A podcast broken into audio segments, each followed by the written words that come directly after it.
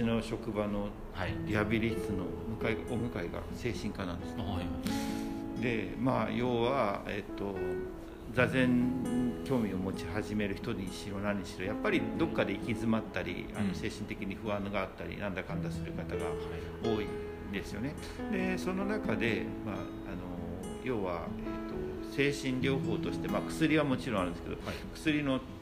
以外のところでは、えーと認知行動療法っていうのが今比較的主体になってそれで認知療法っていうのと行動療法とか合わさって、はい、でそれに今マインドフルネスっていう、まあ、体の、はい、えーと、そういうエクササイズ的なものも入れながらって言って、はい、第1第2第3のがマインドフルネスって言われたら、第4のって言われてるのが、はい、えー、今コンパッションフォーカスドセラピーっていうのが出てきてて、はい、たまたまその2か月間にわたって毎週、はい、えー、2時間ぐらいずつこのグループセッションみたいなのに、はい、あの入れたんで、うん、えー、2年3年ぐらい前に、はい、あの参加させてもらったことがあったんですけども、はいはい、私としては、まあ、あの禅とか、まあ、そういうものはある程度東洋的なもののその精神的な収容の仕方っていうから、うん、あのまあ、仏教は医療だなんて言い方もしますよね、はい、だからそちらの方は分かったつもりなんで、うん、まあ、逆に西洋医学的な医学の面で精神医学としては、はいはい、統合うんとその認知行動療法っていうのはどういうものなのかなと思いながら、まあ、それの最先端だっていうことだったんで、はい、そこに参加させてもらえることができたんで行ってみて、はい、初日でびっくりしたんですけれども、はい、えーと、要は慈悲だって。あ慈悲。慈悲。をフォーカスしてるっていうことで、だからイギリスのその精神心理学者かな？心理学者の方が提唱し始めてわっと増えていって、うん、まあ、本当に第4にとまでなるのかどうなのか分かんないですけどもそういう一生懸命やってる方々はいわく第4なんでしょうけども。でも、えー、とその仏教とか宗教の目指してたものと、はい、精神医学とかあとは心理学とか、はい、臨床心理とか一番上に行ったらみんな慈悲っていう到達点なのかと思って、はい、だからそれこそ仏教キリスト教という宗教の枠をまた超えて心理学から精神学から何からも含めて心の頂点ってやっぱ慈悲なんだなって、ね、なんとなくなんですけども、はい。えー、そこに行くのかと思ってだから。人間に対する教えとかなので仏教もそうですけども、もちろん例えば浄土とか、ちょっとこう何て言うんでしょう信じがたいものもあるかもしれないですけども多くはやはりその人間に対して教えたこういう思いがあるならこういう時はこういう状況にしなさいよと、じゃあこういう行動をしてしまうんだったらこういう考え方をしてきなさいよと。じゃあこういうことの癖があるんだったらこういうふうに直していきなさいよってお釈迦さんが言っているだけの話なので、多くのことはまあ無機っていう、まあ、例えば人間がなぜ出来上がったかなんでしょうね、そういうものとか世界はいつ始まったとかね、そういうとこが全部無機なわけで答えてないのでそれを見ていくだけでも明らかにその今でいう精神的な部分であったりとか、まあ、人間の心の部分をすごく扱ってたっていうのはものすごく分かりやすいですからやっぱり同じ、まあ、分野といいましょうか同じものにフォーカスしていくと同じような流れになっていくのかなっていうのは個人的に思いますしそのコンパッションも本も2年前私も買いましたから。そうなんですか。あの女性結構なんか有名なアメリカの女性の方が提唱していただきましょうか。あのリスクヘッジって何ですかね。この何て言うんでしょうこの崖の上に立つっていうその時に落ちないようにするためにはどういうふうに考えていくかっていうのはコンパッション。2年間3年前になんか出てましたけども、あこれは分かりやすいなと思いながら読んでてでもやっぱり読んでいくうちにものすごくこう あの私たちからしたらそんな子は特別なことを言ってはないよなっていうことをこうでもきっと欧米の方にとっては新鮮なんでしょうね。そうなんです。で、うん、そこにやっぱり通じてくるのがダライ・ラマ法なんですよね、うん、でダライ・ラマ法がヨーロッパであれアメリカであれ絶対言われてるのがとにかく慈悲の心を持ちましょうよと。思いやりの心を育むっていう教育がとにかく大切なんですよと。でそれ何かって言ったら相手の立場に立つなんですよ、でこれがやっぱりちょっと言い方が悪いんですけども、できるできないって自然にできることではなかったわけ。ですよね。人間だからできるんじゃなくに私たちは子供の時から親であれ、まあ、まあ、坊さんが誰かちょっと分からないですけども誰かから相手の立場にかけてものを考えなさいよとただに相手を好き嫌いとか愛しましょうよじゃなくにあの慈悲っていうものは相手の立場に立ってその思いやりの心を育むっていう見方をしていくのを学んでたわけでありますけどもそれが実は他の国ではすごく貴重なことであってそういう教育もされてこなくてダララの方はそれをずっとどこに行こうが慈悲の教育をこうあの公的な教育に入れてくださいよと慈悲をしっかりとこれ、まあ、あの育んでいきましょうねっていうことを常にそれを言われていて。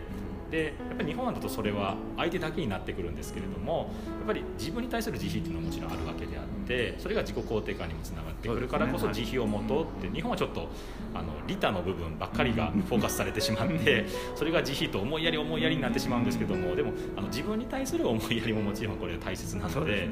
そこはちょっと抜け落ちてしまっているのはちょっと日本の問題点でもあるかなとは思いますけども。でも本当にそのダライ・ラマ法であれ今のそのコンパッションのことであれあのやっぱり見ていくと大変こう仏教的な、まあ、もちろん仏教的なものの視線から見てるから仏教的なわけでございますけども。でもそうやって見ていくとやっぱり人間に対する教えっていう部分では行き着くところは同じなのかなと。ですごくこの科学と仏教っていうものがすごく宗教っていうのはすごく敵対視してるように見てたりもするかもしれないですけどももちろん科学の目線から例えば宗教っていうものの目線違ってきますしでも仏教から科学っていうものを見ていけばまたそれは変わってくるのかなとお互いまあ見方を変えていくっていうことができて融合性も融合も取れていくのかなと思うとこもありますし、まあ、科学者の方もまあ言ってたのは私は大変印象的ですけどあの科学っていうのはあの勘違いしてる人が多いけどって科学っていうのはあの私たちが何も知らないってことを知っていくためにあるものであってっていう。私たちが何か万能になるとかそういうために科学っていうのはあるんではないんですよっていうのを言われた時にすごくこの腑に落ちて